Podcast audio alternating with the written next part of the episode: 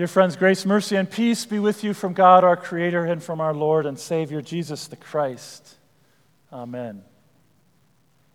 I'm deep into a really good book by Daniel James Brown entitled Boys in the Boat. It's the story of the nine man rowing team from the University of Washington that competed for the gold medal in the 1936 Berlin Olympics. I don't know much about the sport of rowing. But in addition to a really good story about some really interesting characters, I've been fascinated to learn about the combination of strength, precision, and concentration required for success in this sport.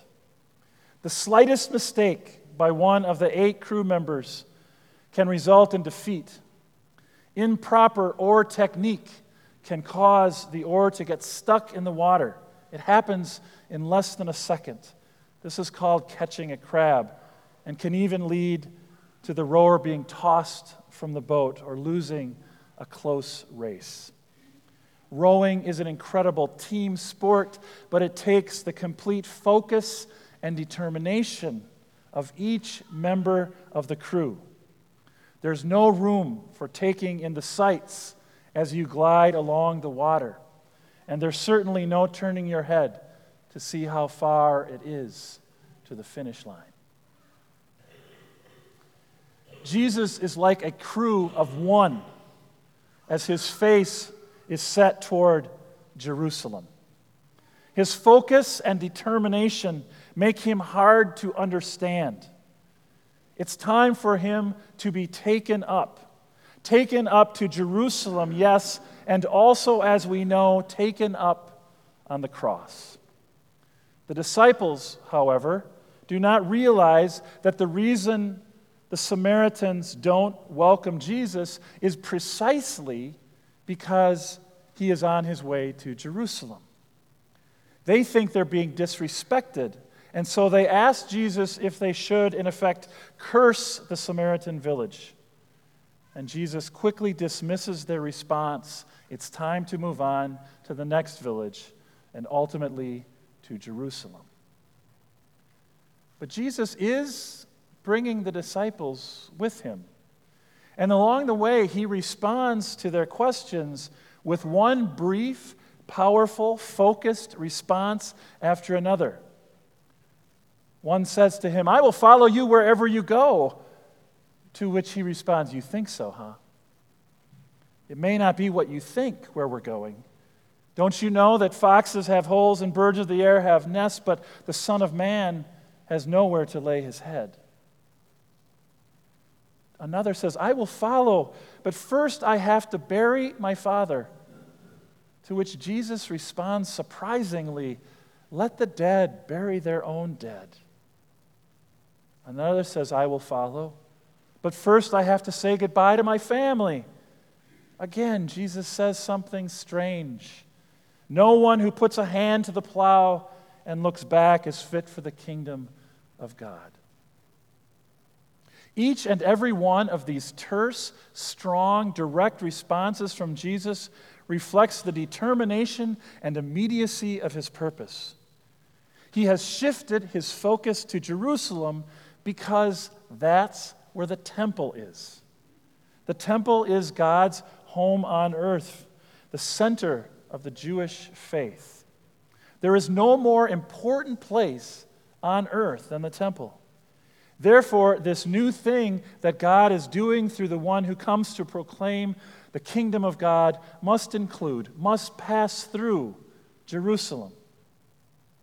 And so it's as if Jesus says to the disciples, You can come along but you have no idea what you are in for. And Luke reminds us of something we already know that this eventual engagement with Jerusalem and all its powers will eventually lead to the cross. The temple is in Jerusalem, and so is the cross. Here's a question can we ever really follow or come along with Jesus? So we follow Jesus to the cross, but then He does all the work. We just stand there, helpless, powerless, or we look away, or we run away. I had a friend named Al. He died a few months ago.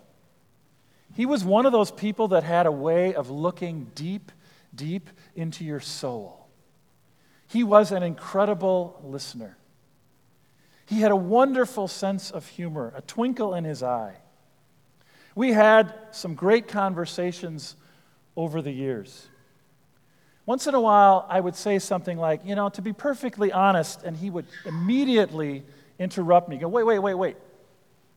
So, does that mean that other thing you just said, you weren't being perfectly honest?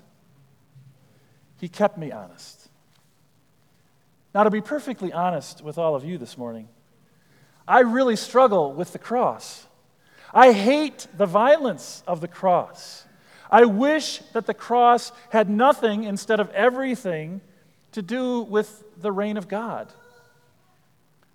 I think we as the church would be much more attractive and successful if it weren't for the cross.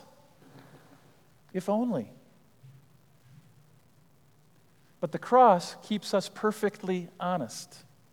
The cross, the cross forces, yes, force is the right word. The cross forces us to see the world as it is. The cross becomes a lens for truth telling. The kingdom of God, the reign of God, is rooted in the cross. There's a, car, there's a cost there's a struggle. And what this means is that the kingdom of God that Jesus came to proclaim and died to accomplish is not somewhere else, it's not some other place. The kingdom of God is a vision for the transformation of this world, the world in which we live and move and have our being. It is accomplished for us by the cross and resurrection, and yet we look around and see that this redemption is not yet complete. It is strangely now and not yet. It is strangely present and future. The reign of God comes in Jesus, and yet it is still unfolding. I first met Judy on a Sunday morning. And then there she was again on Monday and Tuesday and Wednesday. I saw Judy just about every single day of the week, except for perhaps Saturday when she was working and I wasn't. She was a retired music teacher who was going to save the world by teaching children to read one child at a time. She'd meet with these children in the neighborhood, mostly in the schools, but you also might find her sitting in a corner at the church where the English Learning Center was located. She lived near the church. She didn't have a car. She walked everywhere. She refused, with a snarl, to accept a ride from anyone. So people lived in constant fear for her safety. She was very demanding of her students. She would tutor any child or adult English learner for that matter. But if they didn't do their work, she didn't waste her time, and she would tell them she didn't have time for them. She was old school. She told me one time that she spent about 50 hours a week in one on one tutoring sessions. And that didn't include the time she spent writing and directing quirky children's musicals at the church, which she used as a fundraiser for the Heifer Project. I couldn't be Judy, not in any way, shape, or form, but I'm thankful for her as a participant in God's unfolding reign. Being a follower of Jesus means being secure in the promise of what has been accomplished we share in the eternal promise of Christ's death and resurrection. We can be honest. The cross keeps us honest about the reality of suffering and evil in the world. But we are also hopeful. And so we can be engaged in what God is doing in bringing about a new future. And people like Judy, in you, and in so many others, the reign of God comes a little bit closer. Amen.